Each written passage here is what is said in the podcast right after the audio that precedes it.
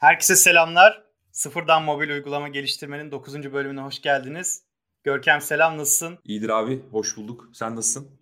Ben de iyiyim teşekkürler. 17 günlük kapanmanın ardından evet. tekrar bir aradayız. Bir, bir hafta e, bayram tatilinden dolayı kaydırdık programı. E, umarız e, herkes için kapanma dönemi sabırlı ve çok siniri bozulmadan geçmiştir. E, istersen direkt başlayalım e, Görkem. Tamam. E, önce bir güncellemelerle e, Atlas'ta neler oluyor ve yeni app'te neler var güncellemeler? Valla bu son konuştuğumuzdan beri hani e, Atlas'ta ufak tefek şeyler var genelde. Daha çok bir bu e, İspanyolca için bir e, onu birazcık bir vites arttırdım. Bir görmek istiyorum artık çünkü sonuna yaklaştık. Bir de biliyorsunuz zaten işler sonuna yaklaşınca daha da bir uzuyor gibi oluyor. Hani şu klasik hikaye var yani %20'si işin %80'i gibi son %20'si işte.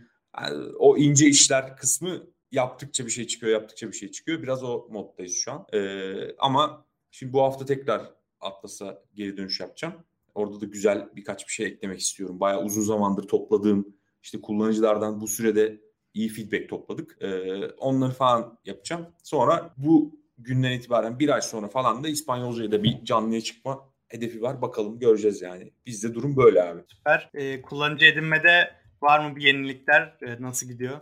Valla bu sefer e, genelde bende şöyle oluyor. E, paralı yani paid marketing işi şöyle oluyor. Böyle belli bir bütçem oluyor aslında aylık. E, yani çarçur edebileceğim bir bütçem var öyle söyleyeyim. Çünkü bir noktada bu işi öğrenmek zorundayım yani. Hani dolayısıyla çarçur etmeden öğrenemiyorsun. E, genelde şey oluyordu böyle 4-5 gün e, para harcayıp işte sonra kapatıyordum hep reklamları. Bu sefer sanki biraz daha etkili oldu gibi Mayıs başlangıcında açtığım reklamlar. Search Ads üzerinden uğraşıyorum ben zaten. Birazdan hmm. onu da anlatırız.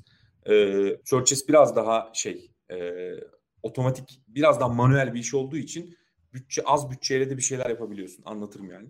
Ee, hmm. Dolayısıyla şu an hala kapatmadan idare edebiliyorum yani öyle bir durum var. Bakalım nasıl gidecek ee, göreceğiz yani. İşte e, biraz daha pro ölçümleme metodu na geçmeyi düşünüyorum. Normalde böyle işte Revenue üzerinden falan yapıyorduk. onu da zaten birazdan anlatırım. Öyle yani şu an fena değil gibi bakalım. Böyle bir stresli bir şekilde takip ediyorum harcamaları. Süper. Ee, o zaman e, umarım e, güzel sonuçlar getirir. Tabi burada e, yayına girmeden önce de kayda girmeden önce de biraz bahsetmiştik. Bir de işin vade boyutu var yani şeyi reklam parasını evet. anında ödüyorsun. Ama işte edindiğin kullanıcı bir süre sonra convert oluyor, bir süre sonra parayı ödüyor. O para sana bir süre sonra geliyor. Hani o, o yüzden şey yorgan ayağına göre uzatma olayı kesinlikle lazım. Diğer türlü e, zor olabilir yani. Aynen ya şu an harcadığım para işte normal kredi kartı bu ay sonunda kesiliyor hesabı ödüyorsun. Ama şu an kazandığım parayı mesela e, Temmuz'un başında falan alacağım yani öyle söyleyeyim. Orada aynen, bir aylık aynen. bir bir ay bir dayanman gerekiyor öyle bir durum. Aynen. Aynen bir de dolar TL kurundaki dalgalanma her şey etkiliyor yani aynen. ya TL, abi kazandığın parayı TL'ye çevireceksin. Harcadığını çevirmeyeceksin bu şekilde. Böyle bir metotla biraz daha kafa rahat olabiliyor yani. aynen mantıklı. Şimdi konumuzu e, şeyden seçtik. Bir önceki bölüme gelen sorulardan seçtik. E, soruları ileteyim. Bu arkadaşlara da teşekkür ederiz. Zaten aklımızdan geçen e, bir şeydi. Hani zaman zaman buna benzer sorular alıyorduk ama bu sefer bayağı detaylı e, sorular geldi. E, ilki Ömür Bilgili'den hemen okuyayım. Severek takip ediyoruz. Görkem Bey'in geliştirme ortamını merak ediyorum aslında. Donanımsal olarak neler kullanıyor? Laptop, telefon ve benzeri. Yani bu geliştirme ortamı işte donanım olarak özellikle soruyor. Aslında şeyden de belki bahsedebiliriz. Hani zaten biraz konuşmuştuk ama bu sefer hani derli toplu hepsini konuşmak için. Evet işte masasıdır, ışık, ışığıdır, şusudur, busudur. Evden çalışıyoruz mecburen ama evet. en azından bundan biraz daha bahsedebiliriz. Ee, diğer soru da e, kullandığın teknolojilerle ilgili aslında. O da Emre Pan'dan gelmiş. Onun, onun sorusu daha uzun o yüzden böyle biraz keserek kısaltarak okuyorum. Onboarding için kullandığı bir library var mı? Kullanıcı authentication işte hani giriş yapma, login olma ve yönetim için neler kullandı? Firebase mi yoksa Auth0 gibi bir şey mi? Yine purchase ve sub, subscription için bir library kullandı mı? Revenue Cat soru işaretlemiş zaten onu kullanıyorsun sanırım. Evet. Ee, Apple'ın kendi library'leri var mı yoksa kendiniz mi yazdınız? Backend'de neler var? Cloud servislerin kullanıldı mı? Ve son olarak da third party kullanılan library'ler varsa karşılaşılan problemler ve lisanslama sorunu oldu mu gibi sorular gelmiş. Bayağı detaylı. Aslında hani evet. e, işin gerçekten geliştiricinin ihtiyacı olan e, araç kutusu diyelim yani toolset. E, ondan bahsetmiş. E, istersen geliştirme ortamıyla başlayalım. Tamam aynen. İkiye bölelim dediğin gibi. Gel, abi geliştirme ortamı benim bayağı mütevazi. Hani e, böyle işte Twitter'da falan görüyoruz workstation'lar böyle değişik klavyeler falan. Ben de bayağı aşırı mütevazi yani. Hani bir tane monitörüm var. E, 24 24 inç sanırım. Dell bir e, monitörüm var. 2K bu arada. E, 2017'de almıştım çünkü. Hani 4K o zaman gerek duymamışım herhalde nedense.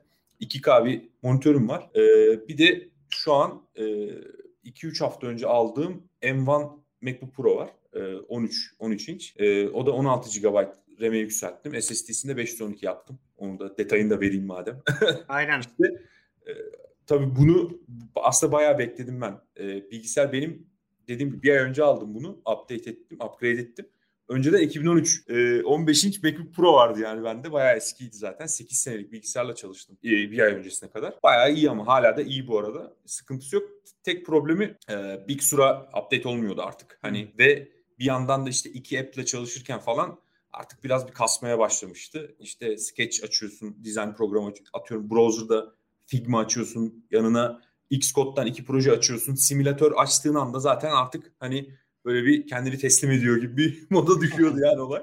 Onun için böyle sürekli bir şey kapatıp açma, kapatıp açma gibi biraz verimsizlik olmaya başlamışlar. Ben de dedim hani e, son dönemde e, kazançlar da birazcık böyle bir yatırım yapmaya da el verdi. E, onun için ben de artık dedim bilgisayarı update etmenin zamanı geldi. Upgrade etmenin. Upgrade ettik. Ee, iyi oldu bayağı bir. Ee, M1 da zaten bayağı bir devrim oldu yani. Hani e, benim için çok mükemmel oldu. Mesela işte kendim için kullandığım böyle admin app'i gibi bir app'im var abi benim. Onu mesela normalde ben simülatör açıp yapıyordum. Ee, şeyde Hı. eski bilgisayarımda. Şu an ama M1'larda biliyorsun iOS app'lerde çalıştığı için Aynen. otomatikman şu an benim masa üstümde admin app'im sanki bir Mac app'iymiş gibi duruyor ve kullanabiliyorum yani. Bayağı Süper. bir şey oldu benim için. Bir de işte iPad'i second screen olarak otomatik kullanabiliyorsun hiçbir software olmadan. Ee, mesela bu mobil olduğunda şu an çok e, hissettirmese de mobil olduğunda e, ikinci monitör ihtiyacını karşılaması açısından bayağı iyi yani. Hani e, yani benim için bayağı iyi oldu. Fanı hiç çalışmıyor aletin. Çok enteresan. Normalde ben hani mesela build'a basıyorum şu an. E, hani şey oluyor. Tık diye anında build oluyor yani. Böyle şoka, şoklara giriyorum hala şoka giriyorum. Neyse benim çalışma ortamı bu masum eski bir tane Logitech masum var. Ben bu konuda biraz e, böyle bir kararsız kaldığım için hep böyle şeyler hani bir kere alınıyor kafasıyla böyle bir kararsız kalıyorum. Onun için e, çok yatırım yapamıyorum bir şekilde nedense. Hani e, ama şu anki planım da şöyle. E, bu arada evimizin salonunda çalışıyoruz e, ben. Hani çünkü zaten e, henüz çocuğumuz da olmadığı için iki kişiyiz zaten. E, salonda da hani ikimiz de ya aynı anda çalışıyor oluyoruz ya da çalışmıyor oluyoruz. Onun için salonda e, salondaki masada kurulu bütün ofis ama bu şeye geçeceğim ben de yani biraz ayakta çalışma e, furyasına katılmayı düşünüyorum bayağı çünkü Oo, süper. aynen çünkü sırtım falan da birazcık ağrımaya başladı yani öyle bir e, eskiden çünkü bu kadar oturarak çalışmıyordum abi ben. Hani Aselsan'dayken falan. Doğru. Bayağı Çok koşturuyordun böyle, sen. Hep sürekli üretime git, oraya git, buraya git, göreve git falan durmadan hani bir yerden bir yere koşturuyorduk. Labda takılıyorduk, bir şey yapıyorduk falan ama şimdi çok uzun süre oturunca otomatikman ben de biraz hissetmeye başladım bazı problemler. Tabii pandeminin etkisiyle hareketsiz de kaldık. Onun da problemi var ama. Neyse kısacası benim temel şeyim bu. Ee, setup'ım bu. Ha, telefonun bir tane iPhone 6s test telefonum var. Şey için küçük e, ekranlar için kullanıyorum. Bir tane kendi orijinal telefonumda yani ana telefonumda iPhone 7 Plus. E, bu da artık biraz şey modundayım. E, bir upgrade yapmam gerekiyor. Çünkü e, aspect ratio'lar biraz farklı biliyorsun. Sen de muhtemelen uzun ince olanlardan var. iPhone X ile beraber, iPhone 10 ile beraber aspect Aynen. ratio'lar değişti. Ben dizaynları hep o aspect ratio'ya göre yapıyorum ama e, sonra kendim e, device'ımı bağladığımda otomatikman daha geniş bir telefon gördüğüm zaman gözüme tam oturmuyor. E, çoğunlukta da şu an biraz uzun ince telefonlar olduğu için artık biraz şeye geçmeye ben şeye geçeceğim yani hani e, 12 olabilir. Belki 13'ü bekleyebilirim. Öyle bir şeyim var. Hani e, ekran altı finger e, print hikayesine geçeceklerini falan söylüyor. Bilmiyorum yani öyle ama telefonu update upgrade etmekte şu an gündemimde. Biraz tabii insan şeyden çekiniyor. Normalde aslında e, şu an yurt dışında yaşıyor olsak e, en babasını işte iPhone 12 Pro Max telefonu 1100 dolara alıp geçersin aslında ba- baktığında hani yine ucuz değil ama en azından yani 9-10 bin lira falan hani bir şekilde şu günümüzde böyle bir para verebilirsin bir noktaya kadar. Ama abi Türkiye'de 18 bin lira telefon yani hani e, bir yandan bak ÖTV bilmem ne falan böyle bir insan bir tereddüt ediyor yani. Hani bilgisayara o kadar vermedik diyorsun hayırdır yani işte. Ondan böyle bir tereddüt ediyorum arada. Ee, ama tabii benim işim bu olduğu için almak da zorundayım bir noktada. Ee, ama şöyle söyleyeyim. Hani 12 Pro Max iş için aslında doğru bir tercih değil. Çünkü çok az var piyasada. O ekran boyutu da çok geniş zaten. Hani e, ben benim için en kritik şey dizayn ederken dizaynı real device'da görmek. O çok önemli. Onun için piyasadaki en çok screen e, en, en çok olan aspect ratio'yu hedefliyorum. Onun için iPhone 12 Pro ya da 12 alma ihtimalim yüksek ya da iPhone 11 de alabilirim. Çünkü 11 de çok görüyorum. Bizim kullanıcılar arasında 11 kullanan da çok var. Hmm. Şu anda çok fiyat performans telefonu zaten biliyorsun. Ee, işte ya birazcık ona gideceğim. Hani kullanıcılarda en çok ne varsa onu almayı düşünüyorum ana telefon olarak. Çünkü şey önemli oluyor. Hani e, sen app'ini durmadan en çok kendi telefonunda görüyorsun. Yani evet. İstediğin kadar simülatörden bak şey yap falan ama e, dolayısıyla planım o yönde yani. E, şu an setup'ım bu. Benim e, genel olarak mütevazi bir e, setup'ım var yani. E, öyle abi. E, ya şöyle iPad aslında ben e, bir olay üzerine aldım. E, bir gün bir toplantı yapmıştık e, bir arkadaşlarla. E, böyle bir tanışma toplantısı gibi mobil e, app marketing şirketinden. E, web'de abi iPad screenshotları görünüyor. İlk hmm. açtığın zaman web app store'da. E, orada hani oradaki arkadaş böyle dayanamayıp şey dedi. Ya dedi ben hani bu konu konumuzla alakası yok ama bu feedback'i vermek istiyorum dedi dedi yani hani screenshotlarda büyük fırsat var gibi dedi. Tamam. bu, hani Ancak bu kadar kibar demek, söylenebilir. Öyle çok bu screenshotlar çok kepazelik demek yani. hani fırsat var demek o demek yani. İşte sonra abi ben bir açtım. Aa dedim ya iPad screenshotlarına bak. Ben iPad screenshot'ı görmedim ki hiç abi. Yani ta eskiden yükleyip geçmişim ben onu. Kendimde iPad yok. Hani e, simülatörde zaten screenshot falan göremiyorsun. App Store açamadığın için otomatikman. Abi sonra gitti bir tane hemen iPad Air aldım yani. Hani dedim bu profesyonelce bir hareket değil yani. Biraz aslında dedim yani e, app'in iPad versiyonunu düzeltmek, güzelleştirmek için e, aldım. Bunu da zaten bir 2-3 hafta e, harcayıp iPad versiyonu düzgün hale getirdim. Screenshotları da düzelttim. Şimdi iPad böyle yani iPad'de hani kalem alıp not almıyorsan e, çok böyle aşırı bir kullanım alanı yok gibi bana sorarsan. Ama second screen olarak kullanıyorsun. Güzel oluyor. Ya içerik Aynen. tüketmek için çok kullanıyorum genelde ben iPad'i. Ya işte YouTube'dan video izleyeceksem telefondan izleyeceğim, iPad'den izliyorum. Kocaman hani e, işte yani öyle. Ama hani bir insanın şey olası gibi böyle işte klavyesini almadım mesela. Niye almadım? Çünkü aslında 13 inç MacBook Pro'dan taşınabilirlik olarak çok bir fark olmadığı için bir de hani gerek duymadım yani. Ama kalemini almak mantıklı görünüyor. Ee, böyle not almak için falan. Bir de Apple Watch almam gerekiyor benim. Ee, ha, ben de onu gördüğüm, soracaktım. Yani gördüğümüz gibi bende bir şey yokmuş. yani Apple Watch'u da şey için yani Watch app'i yaparsın yapmazsın ama yani ne bileyim benim e, hani iOS developer bir insan olarak e, iOS ortamlarının tamamına sahip olsam iyi olur yani aslında. Evet, yani. evet. yani, o amaçla Watch alacağım yani. Evet yani Apple Watch uygulaman olmasa bile en azından mesela notification'lar geliyor, bildirimler. Aynen öyle. Ee, evet. Onu mesela onu böyle tasarlamak, görmek onun için bile hani fayda olabilir ki Apple Watch de gelebilir aklına. Aynen yani Apple Watch kullansın. uygulaması da güzel olabilir aslında. Hani böyle işte sana hatırlatacak arada kelime. Evet, hani evet. böyle challenge yapmak belki biraz daha zor olur ama işte iki buton olur. İşte şu şu. Hani böyle daha basit. E, hani böyle günlük hatırlatmayla challenge falan evet, verilebilir evet. aslında yani. Ya bir de pazarlama açısından da e, şey oluyor. Aynen. Yani Apple Watch da böyle e, çok yaygın bir alet değil ama e, hani purchasing power'ı yüksek kişilerin kullandığı bir alet genelde. E, Aynen öyle. Dolayısıyla hani doğru da bir yatırım aslında. Oraya da bir şeyler yapmak mantıklı olabilir. Bir de çok çok bakan da yok oraya. Hani neden? Çünkü çok büyükler için tatmin edici bir pazar değil, az kişi var. Hani Evet. E, ama sen niş ekip olarak böyle e, insanların ihtiyacını yine aynı kafayla işte daha dar bir kitleye, daha premium bir ürün e, sunup sunup öne geçebilirsin. Yani başka fikirler de olabilir. Dediğim gibi bu da e, şeylerden birisi. Almam gereken ekipmanlardan birisi şu an e, öyle.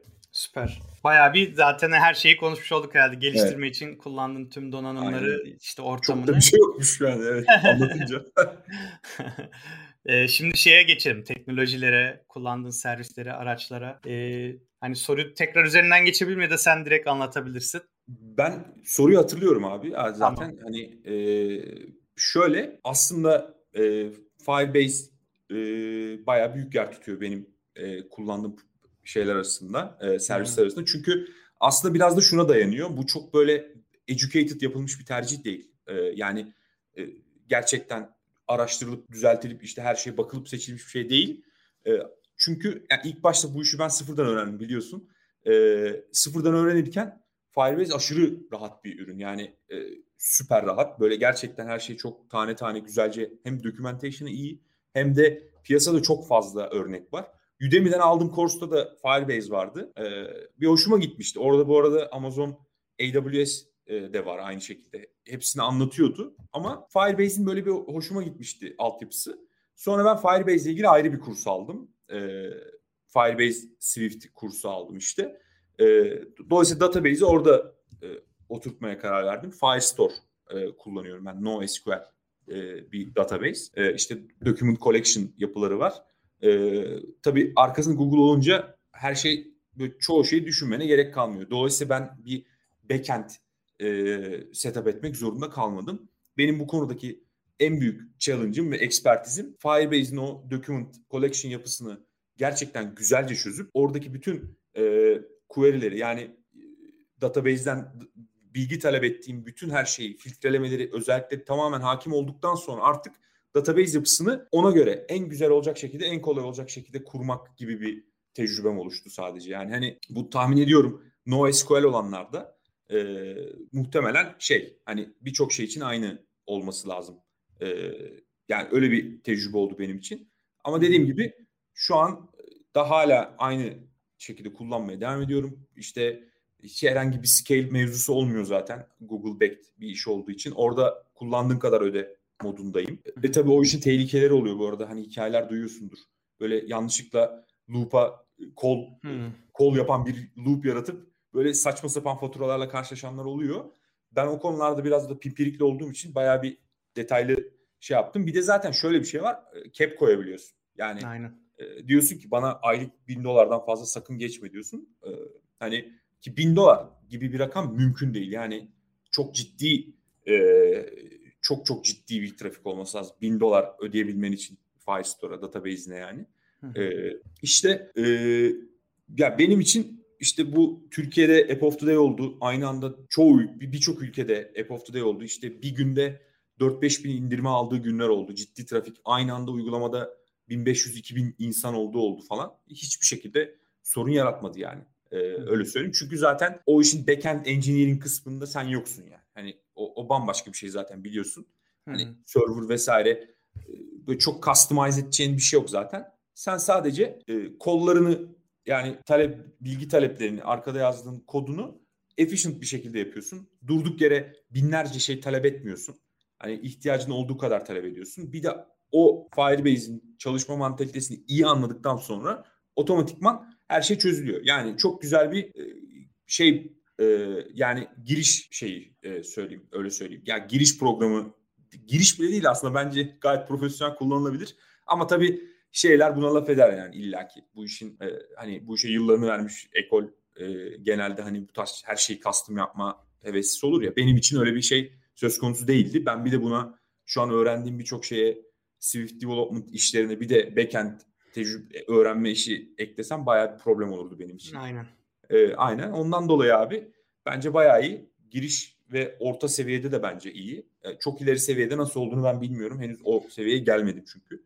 Ee, ama şu an hani bu işten e, tatmin edici bir miktarda e, gelir elde ettiğin state'te belli bir kullanıcı kapasitesine işte aylık 6-7 bin indirmelere ulaştığın e, ve monetize ettiğin bir ortamda gayet yeterli bir ürün e, ve basit de bir adaptasyonu var. Onun için ben tavsiye ederim yani hani herkese. E, işte tabii Firebase'i aldığın zaman onun analitikisi de var. İşte e, push notification'ları da üzerinden yapabiliyorsun. Crashlytics'i de e, Crashlytics diye crashleri monitör edebildiğin tool'u da var. Ya yani hepsi all-in-one dashboard'da tertemiz birçok işini görüyor. Yani tam as tam anlamıyla aslında böyle mid ve e, hani small ve mid size için böyle üretilmiş tertemiz bir ürün bana sorarsan. Hı hı. büyüklerde büyükler arasında kullananlar da var bildiğim kadarıyla ama böyle bazı parçalarını kullanıyorlar herhalde. Tam tam bilmiyorum. Yani çok büyük e, büyük derken bu arada hani atıyorum mesela 6-7 kişilik bir şirket düşün. Aylık 500-600 bin dolar ciro yapan şirketlerden kullananlar da var bildiğim. Hani e, sadece bu işlerde e, ihtiyaca göre değiş bakıyorsun abi işte. Kızı klasik. Zaten app dünyasında offline olarak çalışan da birçok şey var. Hani böyle gerçekten sağlam bir backend'e ihtiyacı olmayan da bir sürü app var. Ee, ben bazı şeylerim backend'de, bazı şeylerim offline. Hani olabildiğince offline manage etmeye çalışıyorum datayı. Çünkü kullanıcı connection şeyi yaşamasın diye. Hani az refresh ediyorum ama bir yandan da kullanıcının e, bizim app'te hani kendi kelimelerini ekliyorsun, kendin bir şeyler oluşturuyorsun. Bayağı bir büyük bir şeyler oluşturuyorsun. Onun için şey de yapıyorum e, direktman. Yani database'de de otomatikman şeyini tutmak zorunda kalıyorsun backup'ını yani. Öyle bir e, durum var abi. E, başka ne diyebiliriz? Şöyle. Onboarding için library mesela biraz daha ön bir şey. E, abi onboarding için bir library yok bende. Onboarding'e özel kullandığım bir şey yok. Yani o biraz fazla advanced kaçar e, benim için. Hani yani onun dışında ona gelene kadar aslında başka şeyler de ihtiyacım olur diye düşünüyorum. Onboarding'de bir herhangi bir library yok benim. Ee, ikinci, ikinci kullandığım en kritik servis RevenueCat. RevenueCat aslında subscription e, işlerini e, arka planda manage etmek için kullandığımız bir şey. E, şöyle söyleyeyim. Ben aslında subscription'a geçmeden önce in-app purchase'ları kendim handle ediyordum. E, sadece one time purchase olduğu için sürekli ongoing olarak böyle bir yapmam gereken bir şey olmadığından dolayı bir kere kullanıcı aldıysa ben ona zaten aksesi açıyordum ve konu kapanıyordu aslında.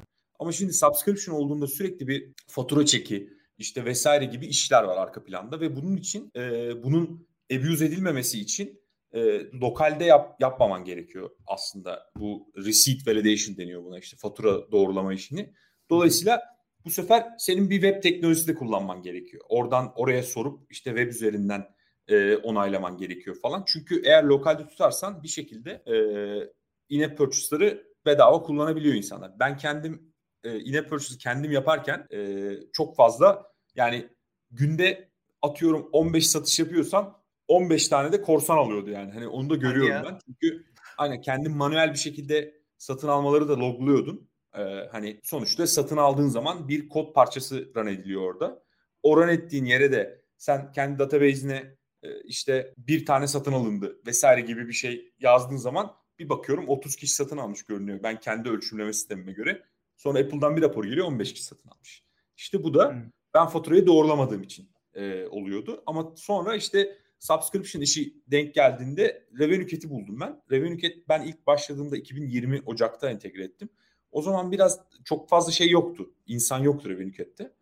Ee, yani çok kullanan yoktu. Kullanan bir 5-10 tane uygulama vardı büyük. Ee, büyük dedim mid size aslında. Yani Calm gibi falan değil yani işte böyle e, Reflectly gibi falan mesela. O tarz uygulamalar vardı.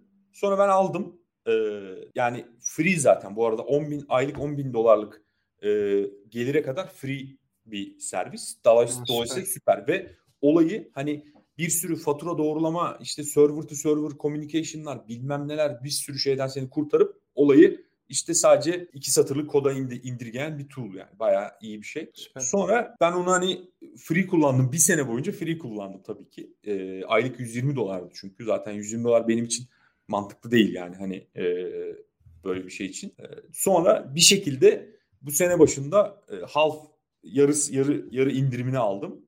60 dolara indi. Onu hemen direkt satın aldım mesela. Zaten insan para verisi de geliyor artık böyle bir şey. Çünkü neden? Hani çok ciddi faydasını gördüğüm bir şey. Aynen. Biz de bu işi yaptığımız için otomatikman para vermek istiyorsun yani. Sadece 120 dolar benim için mantıklı değildi yani. Hani e, birçok servis kullanıyorsun otomatikman 120 doları saçma oluyor yani. E, ama 60 dolar gayet makuldü benim e, size'ımdaki bir app için güzel bir uygun bir ücretti ve ben de zaten vermeye çok meyilli olduğum için ve extensive reporting özellikleri falan geldi. İşte Apple hmm. Search as Attribution'u geldi vesaire bir, bir sürü evet. şey geldi. O açıdan e, güzel bir şey ve yatırım da aldılar zaten. Sürekli kendilerini geliştirmeye devam ediyorlar. Gerçekten güzel bir komünite de var ortamda. Ben orası sayesinde e, subscription işi yapan bir sürü insanla tanıştım. Çünkü adamların bir de Sub Club diye bir ortamları var. Orası closed bir community. E, işte podcastleri açık bu arada. Sub Club podcast var. Bayağı faydalı. Yani tam olarak bence mükemmel bir şey. Ben hepsini dinledim onların zaten. Tavsiye ederim yani herkese de. Çünkü şey oluyor. Benim olmaya çalıştığım insanların hikayesini anlattığı bir podcast. Yani düşün hani e, 3-4 kişilik bir ekiple işte milyon dolarlık yıllık ciroya ulaşan insanların böyle bir şeyler anlattığı bir ortam yani mükemmel bir şey gerçekten. E, az ve öz ekipli şeyler. Yani normalde hani bu benim için çok değerli çünkü atıyorum mesela Coleman ya da başka çok büyük bir app'in işte marketing bilmem ne officer'ı falan filan o tarz bir insanın konuştuğu şey sana çok işine yaramıyor abi. Çünkü zaten Aynen. çok büyük corporate bir şeyden bahsediyor orada. E, bütçe var çılgın gibi, ekipler var falan. Dolayısıyla onun verdiği tavsiyeler senin için zaten applicable olmuyor yani. Hani e, onun için ben e, şey e, böyle 3-4 kişilik ekiple böyle bootstrapping yaparak yatırım almadan belli bir noktaya gelmiş kişilerin hikayelerine çok bayılıyorum. Bu revenue ortamında tam böyle adamlarla dolu yani. Hani Süper. E, işte o açıdan faydası oldu bana. E, ofis ağırları vardı mesela. E, yani revenue bayağı bir beğendiğim bir şey. Onu söyleyeyim. Zaten Komüniteye bayağı değer benim. veriyorlar belli ki yani bayağı. Aynen komüniteye değer veriyorlar. İşte developer advocate'ları var zaten. David Barnett diye bir adam var. Mesela Hı-hı. onu Twitter'dan takip edebilirsiniz. Bayağı bu işin business tarafına iyi bakan. 2008'de itibaren kendi app'lerini e, işte çıkarmış bir kişi zaten. Bayağı bir hakim. Sürekli App Store ile alakalı işte e, development ile alakalı tweetler atan bir kişi abi. E, neyse öyle hani ikinci kullandığım en büyük servis de Revenue Sonra e, ASO App Store Optimization için şey kullanıyorum. E, mob- Mobile Action kullanıyorum. Hı hı. E, Mobile Action'da biliyorsun zaten Türk startup'ı. E, Aynen. Aykut Karayalioğlu'nun e, kurduğu bir şey. Bayağı e, benim için çok zaten güzel bir. Bir ara şey kullanmıştım. App Radar kullanmıştım. E, App Radar açıkçası bana biraz daha az e, tatmin edici geldi. Mesela en basitinden şöyle söyleyeyim. iPad, iPhone ayıramıyordum. Hani e, keyword research hmm. yaparken. O küçük böyle küçük şeyler vardı o tarz. Mobile Action'da ilk başta böyle şey gelebilir insanlara. Aşırı karışık gelebilir. Çok fazla feature var çünkü hani böyle bir sürü aynı anlama gelen şey özellik varmış gibi geliyor ilk başta. Ben adaptasyonda biraz zorlandım ama şu an bayağı aktif. Hani çok alıştım arayüzün her şey mükemmel. Rahatça kullanıyorum zaten. Ee, App Store Optimization bunu kullanıyorum. Ha e, şöyle bir küçük App Figures diye bir tool var. App Figures'te de aslında App Store Optimization var. Ee, ve kendi Analytics, App Store Analytics kısmı da bayağı bir geliştirilmiş e, onlarda. Yani şöyle söyleyeyim. Kendi App Store account'unu bağladığın zaman otomatikman App Store e, Apple'ın App Store arayüzü böyle e, bazı şeyleri filtreleme vesaire konularında çok böyle tatmin edici e, olmayabiliyor bazen. Onun için App Figures'te öyle bir metoda gidip onları şöyle güzel paket halinde sana sunan bir şey. E, onu kullanıyorum. Ona da 10 dolar veriyorum abi aylık. E, 10 doları da şunun için veriyorum sadece bak düşün yani. Sadece ratingleri track etmek için veriyorum. Yani hmm. e, normalde App Store'un kendi dashboard'unda şey göremiyorsun. Rating sayısını görüyorsun ama bir önceki toplam rating görüyorsun. Delta rating göremiyorsun. Mesela dün kaç tane rating geldi? Nereden geldi? Kaç geldi? Bunları göremiyorsun. App Figures o konuda çok ideal bir tool yapmış. Ben çünkü rating promptunun nerede çıktığıyla ilgili deney de yaptım. E, yapıyorum arada. Çünkü Hı-hı. o e, rating sayını arttırmak şey açısından bayağı faydalı bir şey. E, App Store Optimization açısından faydalı bir şey. Aynen. Ondan dolayı takip etmek istiyorsun. E bir yandan da şey yaşamak istemiyorsun. E, sürpriz olsun istemiyorsun. Dolayısıyla App Figures'te giriyorsun abi. New diye bir sekmesi var. E, oradan hangi ülkeden kaç hangi ratingler ne kadar geldi? Yeni kaç rating var falan filan. Onların hepsini görüyorsun. E, kullandığım ikinci tool da bu.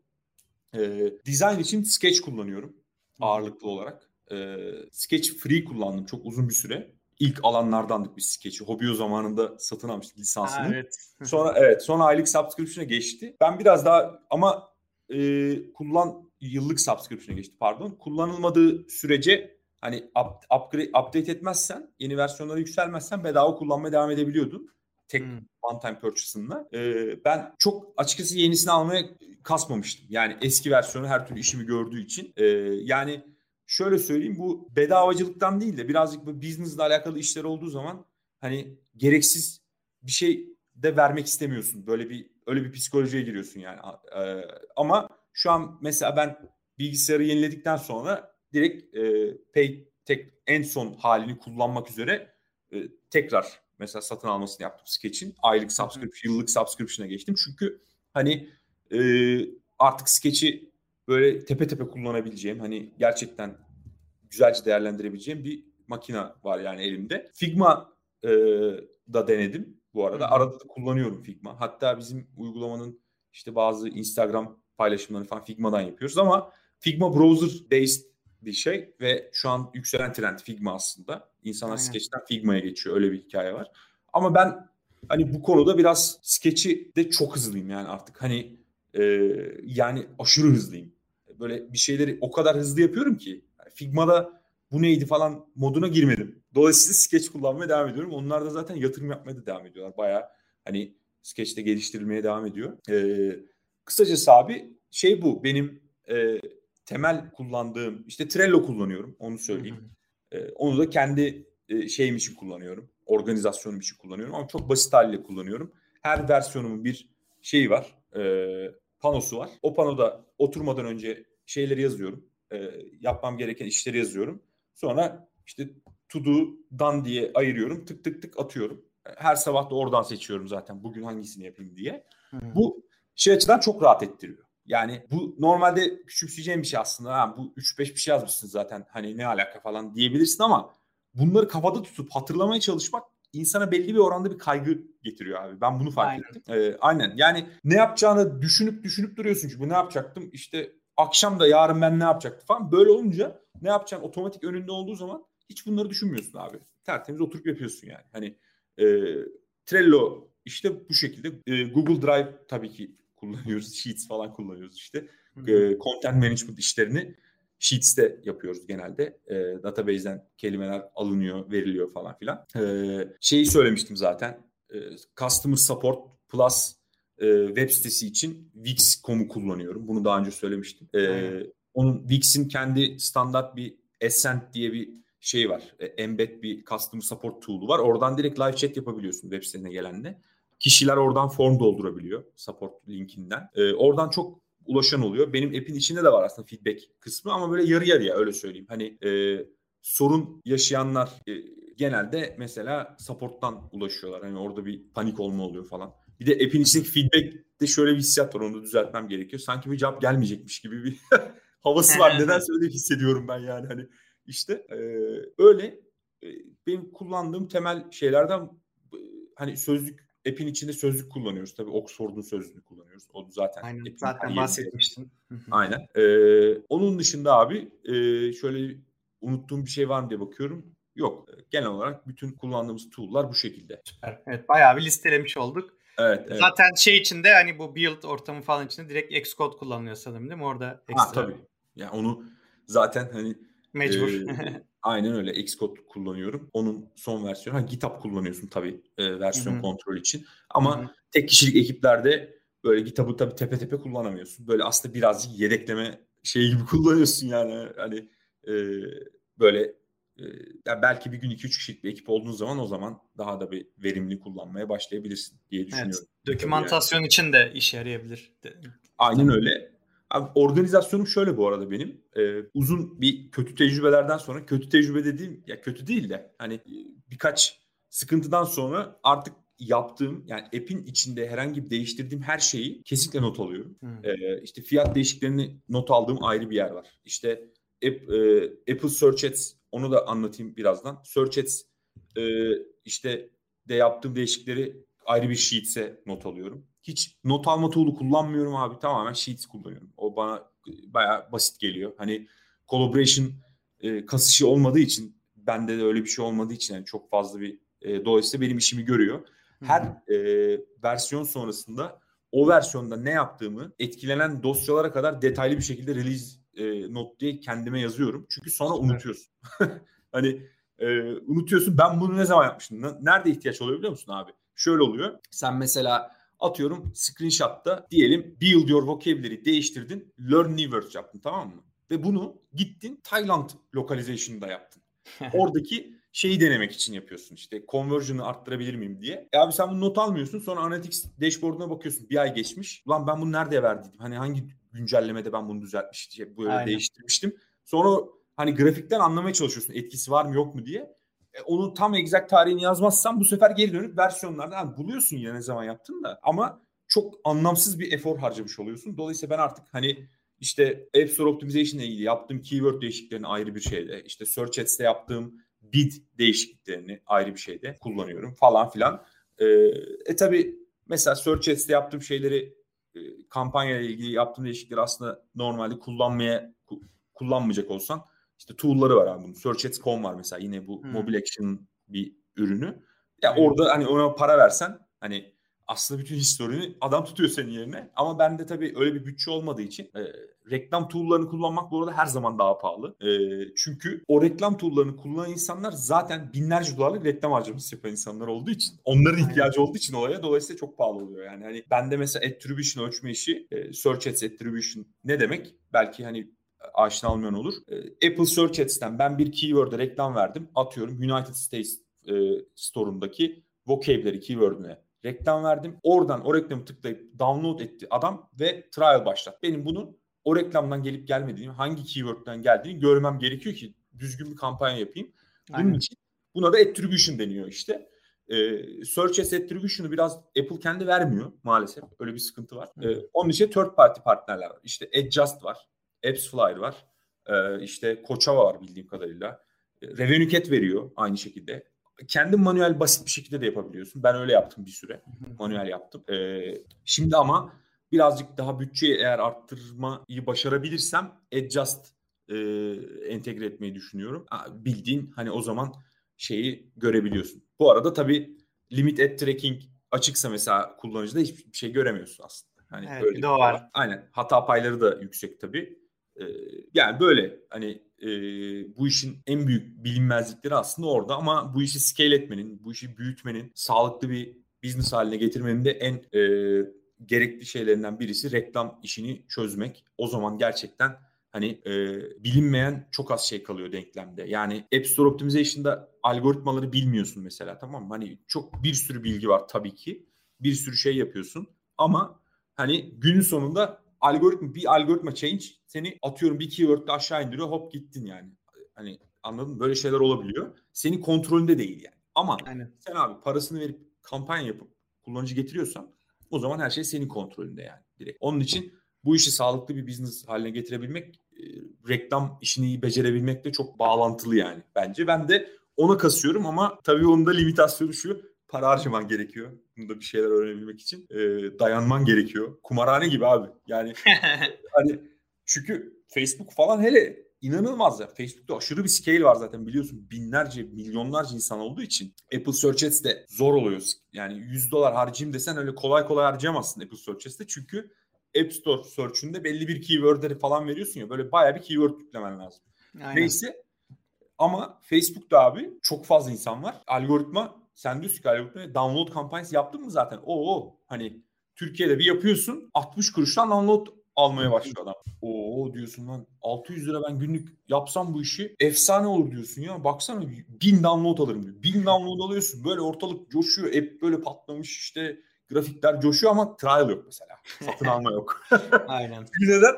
Facebook'a sen dersen ki baba ben ucuza indirme istiyorum. Sana ucuza indirme getiriyor adam. Hani sana satın alma getirmiyor ki. Onun için Facebook'ta genelde conversion'lar hep trial start e, ya da subscription başlatma üzerine veriliyor. Çünkü algoritmayı da bu sefer ne yapıyor algoritma? E, satın alma ihtimali yüksek olan insanlara yönlendiriyor senin e, reklamını. Otomatikman o insanların maliyeti de daha çok oluyor ama sen de alakasız uğraşmamış oluyorsun. Yani bin kişiden bir Aynen. tane trial başlamaz mı abi? Başlamayabiliyor yani. Hani e, işte öyle genel olarak e, benim akışlar bu. Şu anki evet. dertlerim de bu. Süper. Bayağı bir burada detaya girmiş olduk. Zaten hani evet. yine daha detay sorular olursa da yorumlara bekleriz. Hani Evet evet. E, bir de şey sorusu vardı onu da sorayım. Third party kullanılan library'ler varsa karşılaşılan problemler lisanslama soru doldu mu diye. Abi third party ben library kullanmıyorum ya. Yani bu e, third party framework mesela atıyorum Firebase'i bir third party framework sayabilirsin öyle zaten. Orada Hı-hı. bir lisanslama bir durum yok zaten. Her şey açık yani hani ortada. Ee, Oxford'u kullandığın zaman API'sinin de şeyi çok net. Hani çünkü zaten Hı-hı. para veriyorsun ona. Dolayısıyla Hı-hı. benim hani ya şöyle söyleyeyim. Para vermeyip de kullandığım bir third party library yok. Hani e, kullandığım third party'lerin tamamı ödemesi e, ticari kullanımı çok aşırı net bir şekilde tanımlanmış olan library'ler olduğu için ki zaten dediğim gibi yok. Yani bir tek Firebase var bende. İşte Revenuecat falan var. Onlar da zaten dediğim gibi pricing her şey çok net olan şeyler. Ee, mesela bizim uygulamada şey yok hiç. Ee, bir yerden alınma içerik yok mesela. O riske girmiyoruz hiçbir zaman. Doğru. Ee, Aynen. Hani çünkü biliyorsun yani hani bu patentli olabilir şey patent diyorum. Ee, kelime gelmedi aklıma. Neyse işte e, korunuyor olabiliyor o içerikler. Aynen, aynen. Biz e, API'ye API'den almadığımız içeriklerin tamamını API'den aldıklarımız zaten parasını ödüyoruz. API'den almadıklarımızı da kendimiz ürettik zaten hepsini. Aynen. Ee, Mesela. Bir tek şey var galiba kelime tanıtımında. Böyle bir şeyden küçük bir ekran görüntüsü zaten hani bir, bir yazıdan. Evet, da zaten referansını, linkini verdiğin için Aynen. web sitesinden bir kesit gösteriyorsun. O web sitesine Aynen. gidiyor adam. O kelimenin kullanıldığı web sitesi şey. Ee, hani dolayısıyla herhangi bir içindeki bütün ikonlar, bütün tasarımın zaten hepsini ben yapıyorum. Ee, onların da herhangi bir telif durumu yok. Hı hı. Ee, bu arada ben özellikle olabildiğince az e, third party library kullanmaya çalışıyorum her zaman zaten. Yani mesela atıyorum bazı görüyorum bazı arkadaşlarda çevrede de görüyorum. Ne bileyim işte loader var diyelim hani loader kullan. Bunun için mesela third party kod hmm. kullananlar var mesela. Ben yapmıyorum genelde öyle şeyler. Neden yapmıyorum? Hani şeyimden değil yani böyle artistliğimden değil yani. Hani neden yapmıyorum abi? Çünkü sorun oluyor. Yani Doğru evet. güncellemiyor. Bir şey oluyor. İşte e, bir sürü dert tasa. Yani ona adı üst dependency zaten onlar. Yani hani direkt adı üstünde zaten.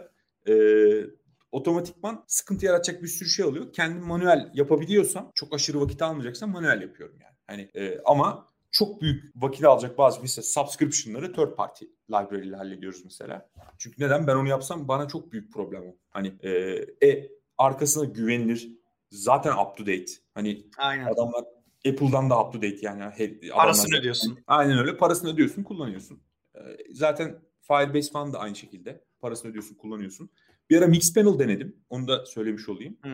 E, Mixpanel Analytics denedim.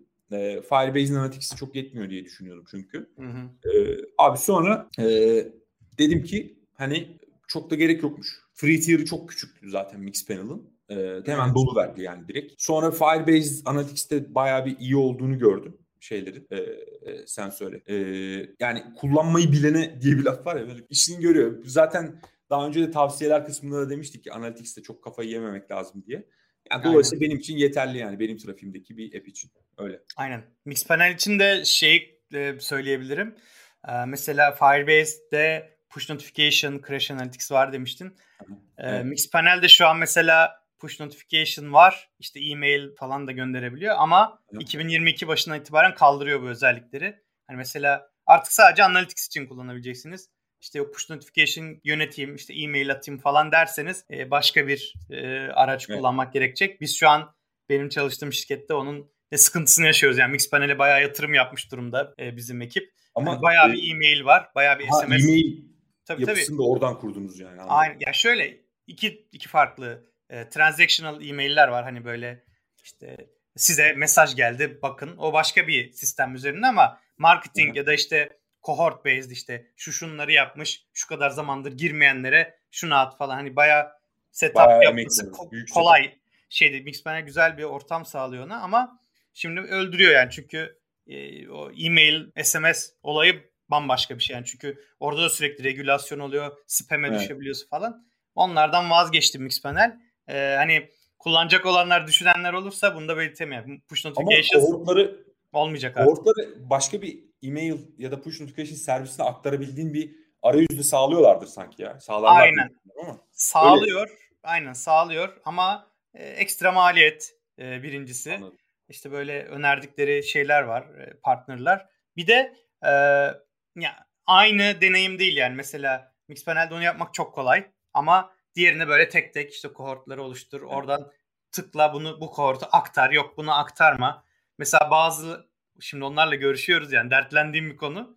E, biraz bahsedeyim. Evet. Mesela bir tane partner var. Fiyatı uygun gibi falan ama limitli sayıda kohort aktarabiliyorsun. Ya bizim var yüzlerce e-mailimiz belki yani. Anladın mı? Evet. Hani öyle anladım, bayağı anladım. sıkıntı. O iş sende herhalde şu an. aynen, aynen. Ya o iş aynen o işin teknik tarafıyla ben ilgileniyorum. O yüzden e, şirketlerle anladım. görüşüyoruz falan. Bakalım nasıl olacak. Şey One Signal falan gibi şeyler var herhalde. Belki aynen. Onlara ya hem mail hem push notification aynı anda veren bir şey var mı peki? Mi abi öyle bir şey? One Signal mesela veriyor. Veriyor ee, mu? Ha, okey. Yani, ya bizde mobil app yok aslında şu an. E-mail ve SMS bizim için önemli olan. Ha. Ama push da ileride lazım olabilir. One Signal Doğru. var. Bir de Insider bizim Türk girişimi ha. vardı. Onlarla görüştük. Tabii onlar biraz daha enterprise. Onlarda her şey var yani. Hani, e, ya ben onlar... Insider'ın hep şeyini anlayamayan ekoldenim. ne yaptığını tam anlayamayan ekoldenim. Abi yani. Ya onlar şey neden anlayamıyorsun şeyden abi dediğin gibi yani mesela bahsettiğim büyük scale'de olunca evet. hani beni çok alakadar etmiyor. Onlar da hep büyük markalara yönelik iş yapıyor aslında. Yani işte Coca-Cola falan yani onların. Ne yapıyor mesela abi Insider? Yani hani Ya Insider Growth Management Platform diyorlar kendilerine. Ha. İşte e, ya Mix Panel artı One Signal artı işte böyle predictive analytics yapıp işte şuradan şunu öner. Hani şu ürünü öner bu kullanıcıya. Anladım, anladım. İşte sonra bir Journey Builder yapmışlar mesela o çok hoşuma gitti. Ama ona bir sürü para istiyorlar tabii. Yani hani Journey Builder'da anladım. diyorsun ki işte şu kohorta giren kullanıcıya e, onun şeyine göre e, likelihood'una göre hani e-mailimi açar SMS'imi ona göre ya e-mail atıyor ya SMS kendi karar veriyor falan. Hani böyle e, işin arkasında predictive analytics de var. Bayağı sistem geliştirmişler yani. İşte sonra e-mail açmazsa o zaman SMS at. İşte ya da SMS açmazsa push notification gönder falan hani böyle bayağı böyle tıkır tıkır tıkır hani şey yapabiliyorsun. E, rule based ama işin arkasında AI da var. Hani aslında rule based ile AI'yı birleştirmişler. Bayağı güzel ürünleri var. Ama tabii şey bize biraz pahalı kaçabilir. Pahalı. Ama yine de ben ittiriyorum yani işte Türk firması kullanalım. Mesela Jotform'u kullanıyoruz şu an. Aa, bir tane Ankara. ajansla çalışıyoruz falan. Yani böyle sürekli Türk'ten, Türkiye'den bir şeyler e, almaya çalışıyorum. Güzel abi valla. Kolay gelsin. Eyvallah. Eyvallah. Böyle bir benden de kısa bir not ekleyeyim. Evet güzel oldu. Aynen. Güzel. O zaman bayağı bir konuşmuş olduk abi. Tekrardan evet. teşekkür ederim. Ee, bu arada İspanyolca app için de heyecanla bekliyorum launch Aynen, zamanını. Bakalım. Ben de dahil olacağız o zaman. Ee, güzel bir product hunt launch yaparız. Buradan da bölümü belki sırf onun üzerine yaparız. Yeni bir bölüm hani launch evet, evet. yaklaşırken e, product hunt'a konu. Bu anlattığımız şeyleri e, onun üzerinden değerlendirmiş olursan. Yani aynen sonuçta, aynen yani. Evet. Aslında evet biraz şeyin hikayesini işte o yeni İspanyolca uygulamasının hikayesini böyle bir e, kısa bir özetini geçip ondan sonra da yani yayılmasına da katkı sağlamış olur. Aynen. Tamam. Tamamdır. Süper. Çok sağ ol tekrardan. Ben teşekkür ederim abi. Görüşürüz. Görüşmek üzere. 10. bölümde görüşürüz. Aynen. Hoşça kal. Bay bay. Hadi bay bay.